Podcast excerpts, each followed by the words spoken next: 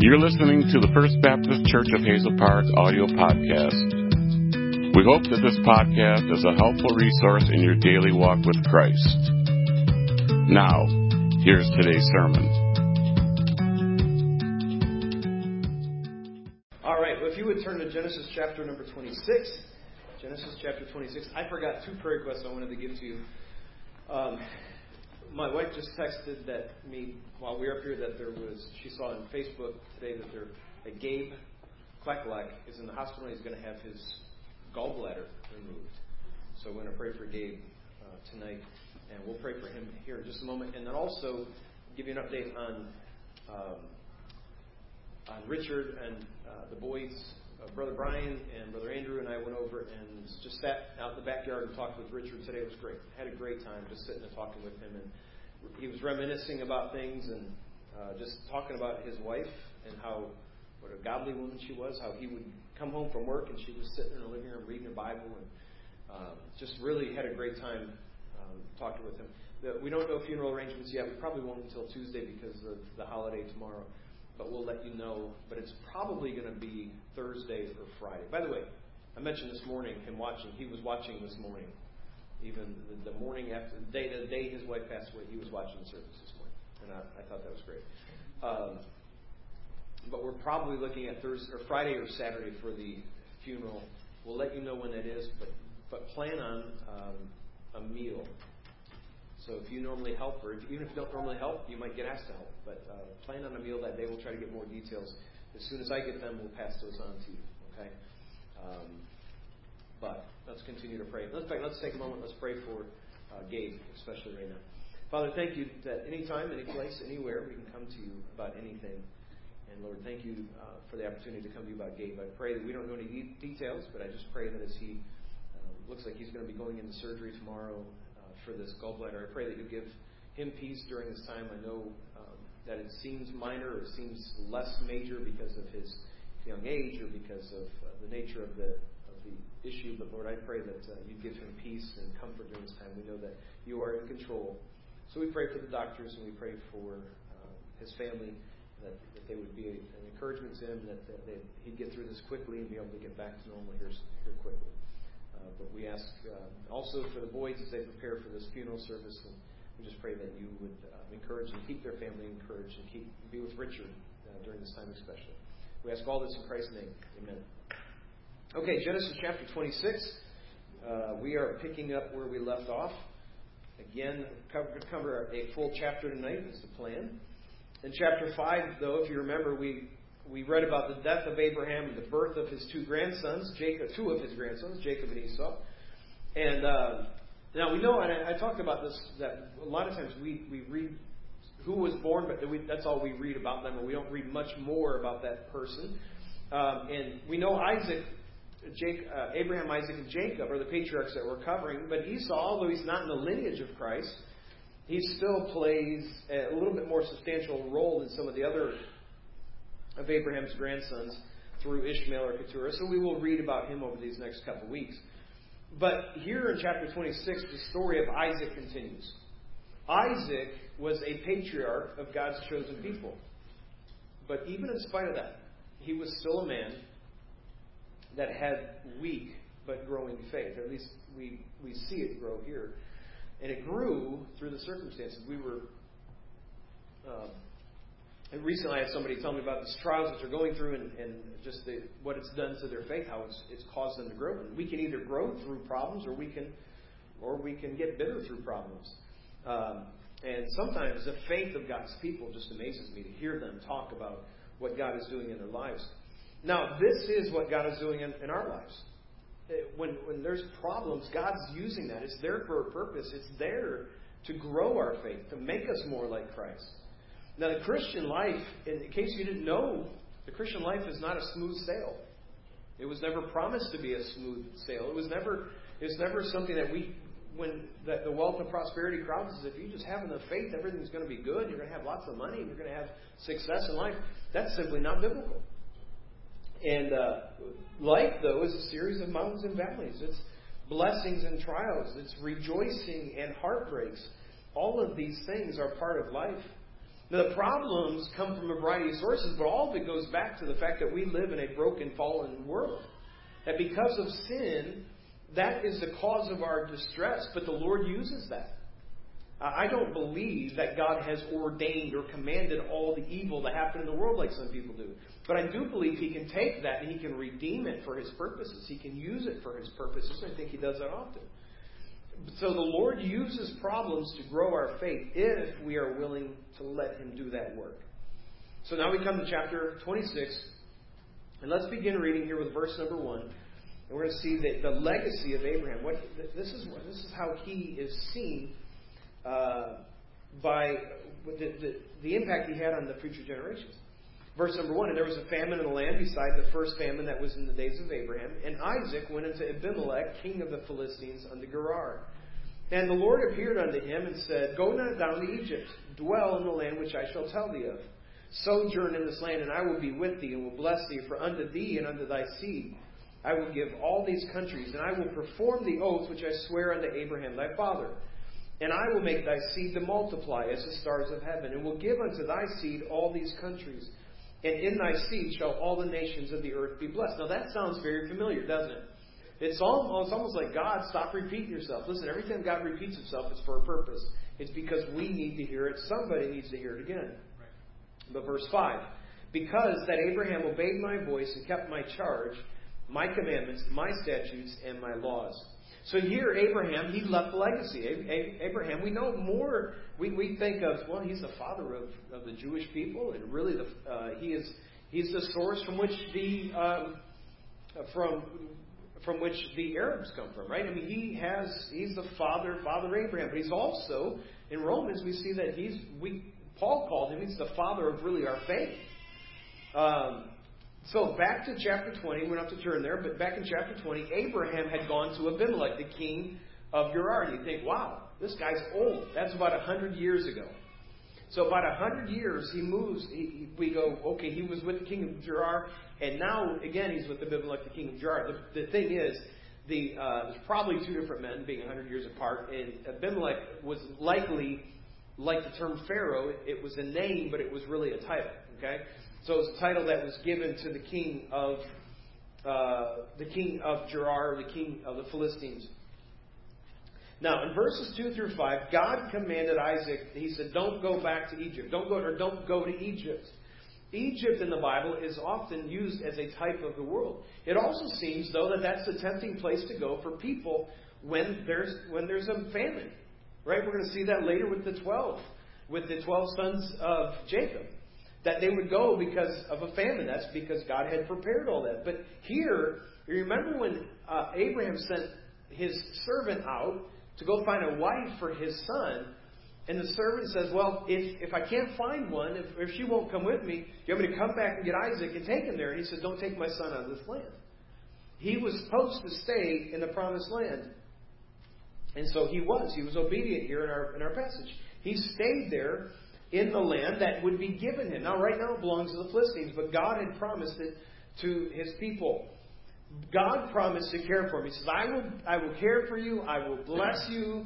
I'm going to also, he says, I'm going to carry out the promises that I had faithfully carried out in your father, Abraham, and I had promised to carry out through generations. I'm going to carry that out through you.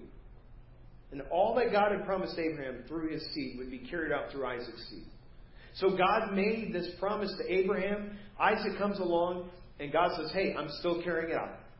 Nothing's changed. Remember, this was a covenant that God had made with Abraham. In verse 5, it says, Because that Abraham obeyed and kept. The Abrahamic covenant was an unconditional covenant. Now, when you get when, when somebody gets married, uh, they make a, you made a covenant with each other, but you made a covenant between you and God. Now, that covenant was a conditional covenant. The covenant is, I promise to do this. I promise to do this. And they promise it. Now, that doesn't mean that you can just go, yep, I don't want to do this anymore. But a contract, or even some of the covenants in the Word of God, God says, I will do this if you do this. Um, Second Chronicles seven fourteen is one that is used and sometimes overused, misapplied to the United States of America. Um, but if my people, which are called by my name, will humble themselves and pray and seek my face and turn from their wicked ways, then will I hear from heaven and will heal their land. I think I got that close. Uh, that's a that is a conditional covenant. If you will, then I will. But this covenant God made with Abraham was unconditional. That means God had promised to do something, He had committed to do something, and there was no requirement for that covenant to be fulfilled on the part of Abraham. But, in fact, as we go through the life of Abraham, as we did, we saw Abraham's faith. His faith failed several times throughout his life.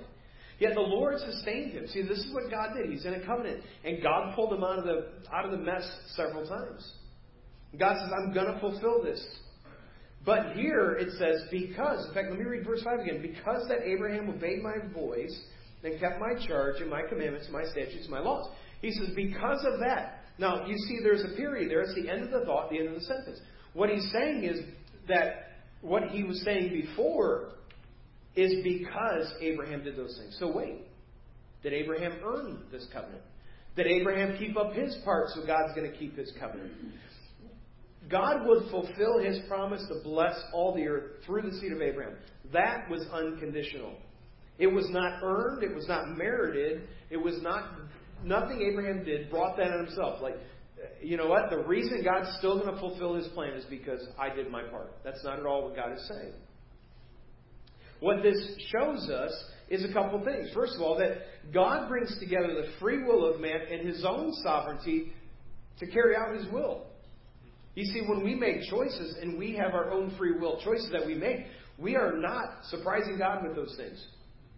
We're, he's not. He's not going. Oh man, I didn't see that one coming. I got to figure out how to rework this. From, from before the foundation of the world, the Lord knew the plan, the Lord knew what was going to happen. And so He takes our free will choices, He takes His sovereignty, or in His sovereignty, I almost tried to equate them, and I don't mean to equate them. In God's sovereignty, the free will choices of man accomplish His will. And I think that's absolutely amazing. So God would fulfill His covenant.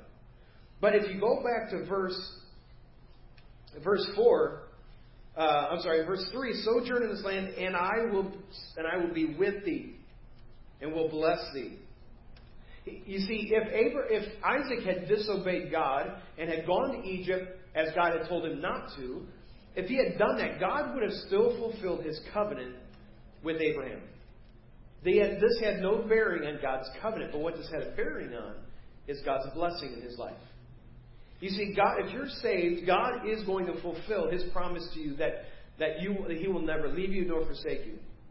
God will fulfill His promise to you that when to be absent from the body is to be present with the Lord. All those things will be fulfilled. But if you want God's blessings on your life, you need to obey Him. And you need to submit to Him. Remember also, we might go, man, but God, you know, Abraham was, a, was really a good guy. I mean, man, he must have been this godly, godly man. Well, we saw all the mistakes he made. And yeah, he did some great things, but we saw them in 6. But remember that according to Genesis 15, verse 6, God counted Abraham righteous because he believed him.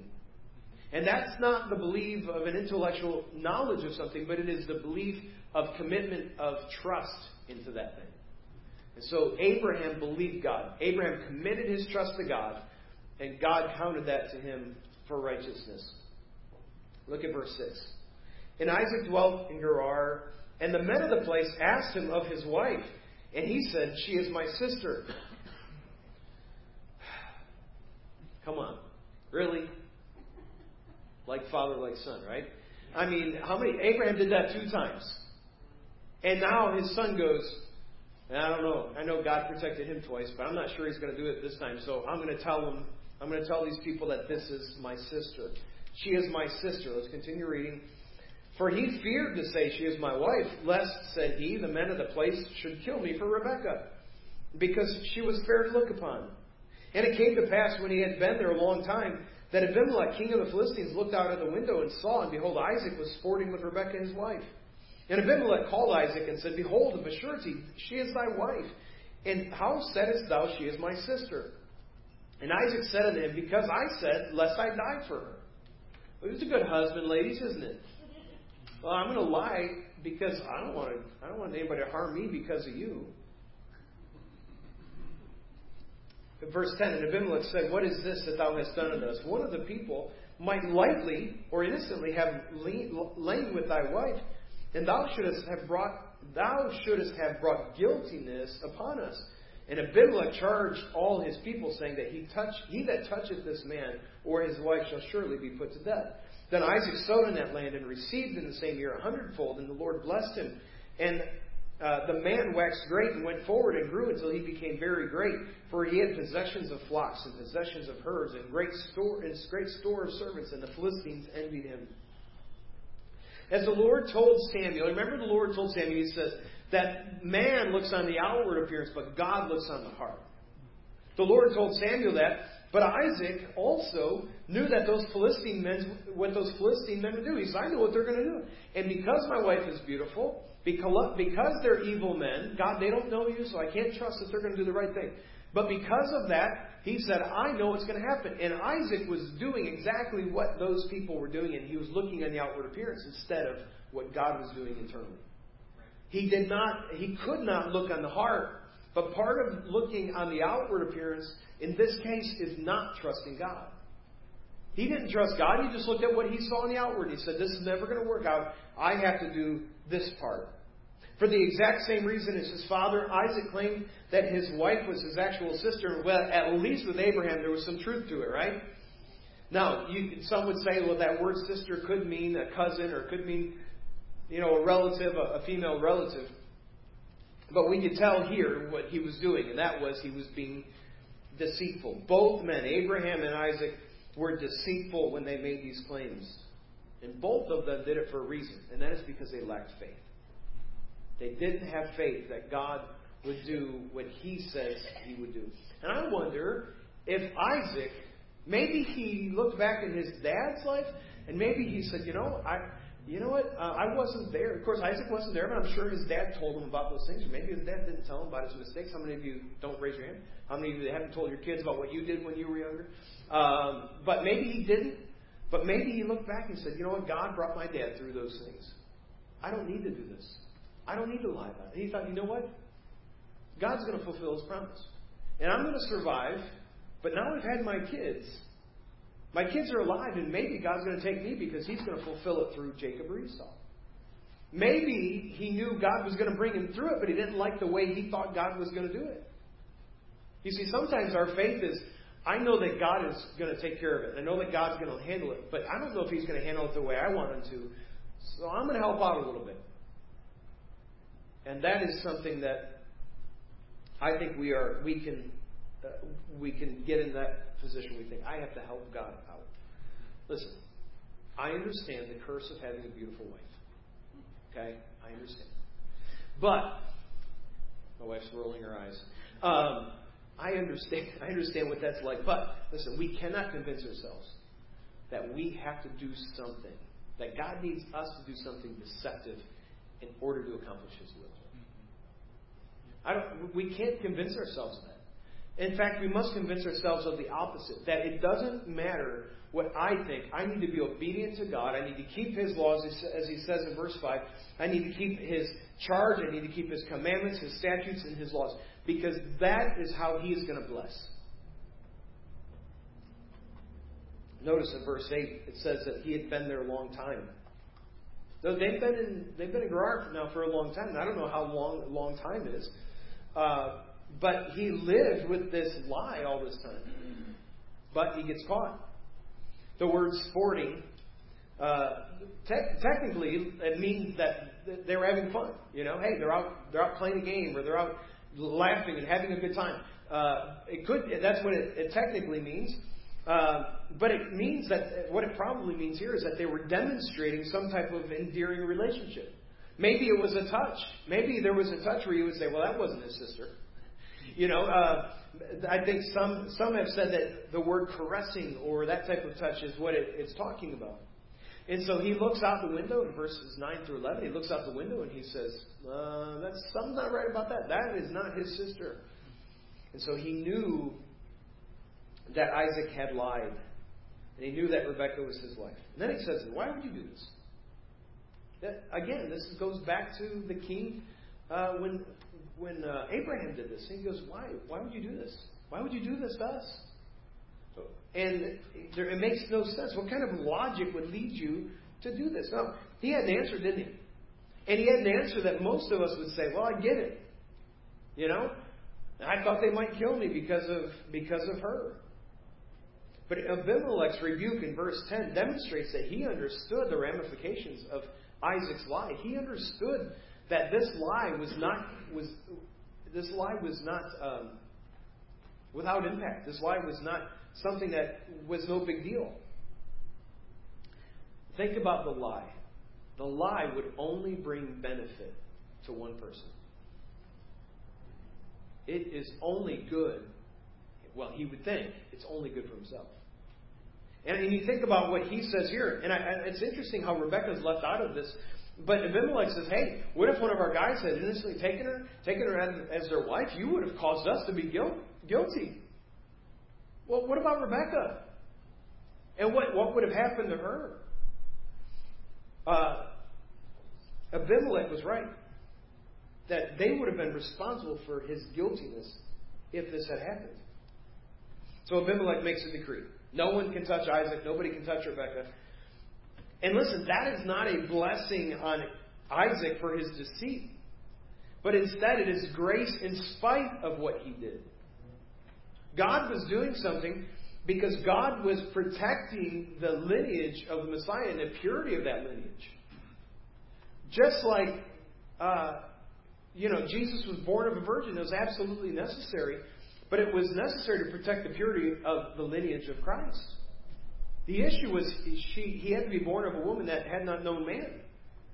Um, the issue, uh, so the issue here is nobody, if, if, if something had happened and she had been taken away from someone else, God's promise would have been in question in many people's minds. And so he protects this. God did this in spite of their choices. He did it in his grace to them. They didn't, he did not, Isaac did not deserve this. And that's why it's grace. As soon as we think we deserve grace, it ceases to be grace. In verses 12 through 14, his grace continues. God, Isaac's reaping a hundred times more than he planted. His flocks and herds were flourishing beyond what anybody else was seeing. And Isaac was living in the world, but he's not living of the world. God had blessed him, and God is continuing to just pour his blessings on him in spite of his choices. In other words, he was not living by worldly standards and by earthly power, but he was being blessed by God. This wasn't because Isaac really, man, he had the secret for planting a garden.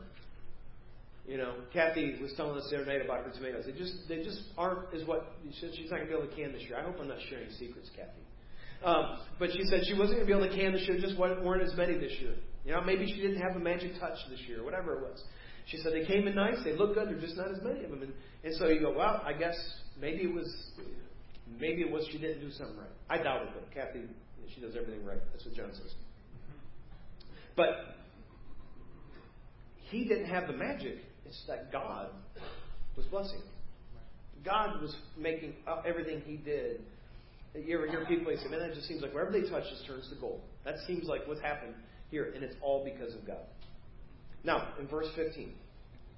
For all the wells which his father's servants had digged in the days of Abraham his father, the Philistines had stopped them and filled them with the earth.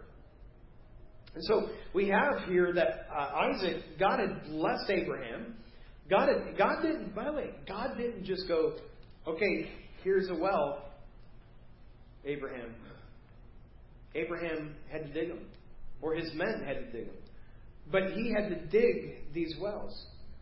And so God's blessing on, Isaac began to cause envy in the hearts of the Philistines. They persecuted the one God was blessing. These wells were part of his inheritance. Wells were valuable. Wells were necessary. Uh, in the dry times, especially, they had to go to wells to get water for their, for their flocks and for their herds. They were, they, they were difficult to dig, but they were necessary. Now, they became envious. And envious people do stupid things. I'm sorry, do things that they shouldn't do, right? They don't do smart things uh, envious people make bad choices. And so what do they do? They just start burying them in.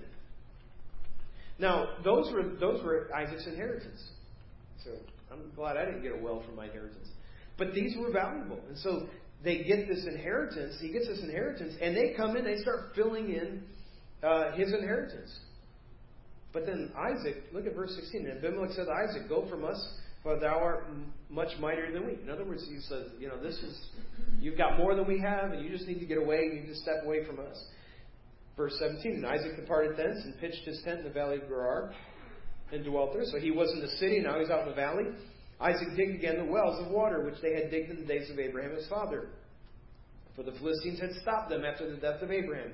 And he called their names after the names which his father had called them. And Isaac, Isaac's servants digged in the valley and found there a well springing of water, springing water. And the herdmen of Gerar did strive with Isaac's herdmen, saying, The water is ours. And he called the name of the well Essek, which they strove with him. I think the word Essek, if I remember right, I looked it up, but I forgot to write it down, but I think it means to strive. Verse, uh, verse 22, or verse 21. And they digged another well and strove for that also. And he called the name of, the, of it Sitnah. That, I think that would mean contention. Uh, verse 22, and he removed from thence and digged another well. And for that, that they strove not. And he called the name of it Rehoboth, which, and, and he said, For now the Lord hath made room for us that we shall be fruitful land. So that one means to be roomful. We'll get to that here in a moment. And he went up from thence to Beersheba, and the Lord appeared unto him the same night and said, I am the God of Abraham thy father. Fear not, for I am with thee, and will bless thee, and multiply thy seed for thy for my servants, the servant Abraham's sake. And he builded there an altar, and called upon the name of the Lord, and pitched his tent there. And there Isaac's servants digged a well. We'll continue with this in just a moment. But it's not clear, uh, all the way back to verse 16, it wasn't clear what's going on in the heart of Abimelech. Was he protecting Abraham? Was he saying, hey, you need to get out of here? Was he looking out for his safety? Was there secret envy in his heart also? Like, you need to get out of here. I'm not happy. God, you, you know, you, you're, you're, you're greater than we are. And so the wealth, his wealth and power are beginning to, to multiply and increase. Then, finally, they dug wells, and the third well they dug faced no opposition from the locals. And so he named it Rehoboth, which means wide spaces or open spaces, because it was far enough from those locals for them to not want to harass him. And then in verse 23, he goes up to Beersheba. The Bible says there he built an altar. There he worshipped the Lord. I think about this. He didn't complain about the two times he had dug wells only to lose them to the locals, did he? He just moved on and dug new wells. But listen, he worshiped God for the well that he could keep. He didn't complain about the wells he didn't get to keep, but he worshiped God for the well that he got to keep. He worshiped God not in spite of the wells that he lost, but because of the well he got to keep. And I complain often about what I don't get to keep instead of, instead of thanking God and worshiping God for what he has allowed me to keep. Because everything I have is His grace. I don't deserve any of it. Well, I've worked hard for my money. You only have the ability to work hard because God has been gracious to you. I deserve nothing, yet I failed to thank God for, by the way, far more than I need that He allows me to keep. Verse 26 And Abimelech went from him to from Gerar to Ahuzzath, one of his friends, and Phicol, I don't know if I said that right, chief captain of his army. And Isaac said unto them, Wherefore come you to me, seeing ye hate me, and have sent me away from you? And they said, We saw certainly that the Lord was with thee. And we said, Let there now be an oath betwixt us, even betwixt us and thee, and let us make a covenant with thee, that thou wilt do us no hurt, as we have not touched thee, and as we have done unto thee nothing but good and have sent thee away in peace, and thou art now the blessed of the Lord. Wait a second. You've done nothing? Your people filled in my wells. It's oh, we just want to we just want to have a good relationship here because you know you, God, God's with you and we've done nothing bad to you. Verse 30, and he made them a feast and they did eat and drink. How gracious is that of Isaac? I think, this is my speculation here, I think Isaac, maybe it clicked in his mind. God's been good to me. And God's offered me, and God's done for me things that I don't deserve. And even when I rejected His truth, even when I turned my back on what He wanted me to do, God has still been good to me. And He, one of the signs of somebody who has been given grace is that they give grace. One of the signs of somebody who has been given mercy is that they are merciful to others. And they rose up, verse 31, they rose up betimes in the morning and sware one to another. And Isaac sent them away and departed from him in peace. And it came to pass the same day that Isaac's servants came and told him concerning the well which they had digged. And they said unto him, We have found water. And he called it Sheba. Therefore, the name of the city is Beersheba unto this day. I wonder if Abimelech had gone home and thought, well, I probably shouldn't have told him to go away. You know, he's finding wells and he keeps he, God keeps blessing him. Maybe maybe I should rethink the way I said that to him. And maybe he heard of some of the others that were taking Isaac's wells and driving away, and he comes back to Isaac and says, I want to make an oath with you. What's interesting is Abimelech says there in verse number uh, verse 20, 28.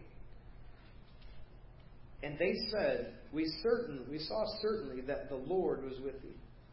You notice there that the, all the letters in, in, your Bible are capitalized for the word Lord, which we which we know means he's talking about Yahweh. Even Abimelech recognized and believed that there was something to this Yahweh. There was something to this God. It doesn't mean that he believed in faith. It doesn't mean that he trusted in Yahweh. But he saw that there was something real about this man or this God that he served. And that's a testimony, not to Isaac, but it's a testimony to God. Sometimes we get caught up in saying, I want to be a good testimony. And we should. So don't, don't take that wrong. But we should understand that even when we're a good testimony, it's all God. It's all His doing. And all we can do, it's like the moon. I don't know if you know this week was the blue moons. Anybody know that? Anybody hear that? It, it's um, it's not blue. I was really disappointed by that. Um, but it is the biggest and the brightest it is, and I think every about 10 years or something like that. I think the next time it happens is 10 or 15 years from now. So that's where you get once in a blue moon. But again, disappointingly enough, it's not blue. Okay? But once in a blue moon, the, the moon, what does it do? It reflects light. There's no light in the sun. We can't go, man, I tell you what, that moon is really bright. We say that, but we know it's not true. The moon's not bright at all.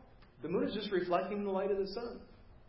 It is all the sun that makes the moon bright. Jim Jones, years ago, not, not Kool Aid Jim Jones, but missionary Jim Jones. Um, some of you know him. He's in Florida now. He's worked in the Rock of Ages prison ministry. Uh, but I remember one time at a missions conference. This is man, 20 years ago. I don't know if you remember this, Brian. But he talked about he just got up and he started. He was like, there was this this thing hit him like there's the sun, right? Jesus. There's the moon. That's us. We reflect Jesus, and we only see part of the moon sometimes because the world gets in the way. And when the world gets in the way, we don't reflect Jesus as much. You see, it's not it's not that God's not shining bright. It's that we're allowing the moon, the, the world to get in the way, and we don't reflect Him as much. So we need to we need to understand that that is all God. God deserves the glory for even when He when our testimony is good. Sheba means seven. It was also used for an oath. That's what the word Sheba means. The name Beersheba means the well of seven, or the well of an oath. And so God gave them a well there that sprung up with water, and they they named it after that oath. Now, verses 34 and 35, and we're going to close. We're going to go to uh, Lord's Supper here in a moment. And this is separate, but we're going to finish the chapter, and I want you to see this.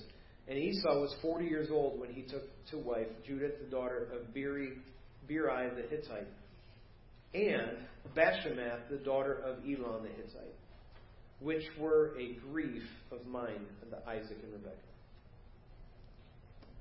As parents, we pray we hope, we do our best, and we try to train our children, but they make disappointing decisions. Listen, kids, your parents are not making rules just like God doesn't make rules for fun. They're not making rules because they like to see you suffer through rules. They're trying to train you up in the way you should go. And when you make decisions that are anti Bible and against what God wants for your life, it is a grief to the heart of your parents. We're going to see that this was not just the only decision he made. Uh, he made a lot of decisions that were worldly instead of being godly. Thank you for joining us today on the First Baptist Church of Hazel Park audio podcast.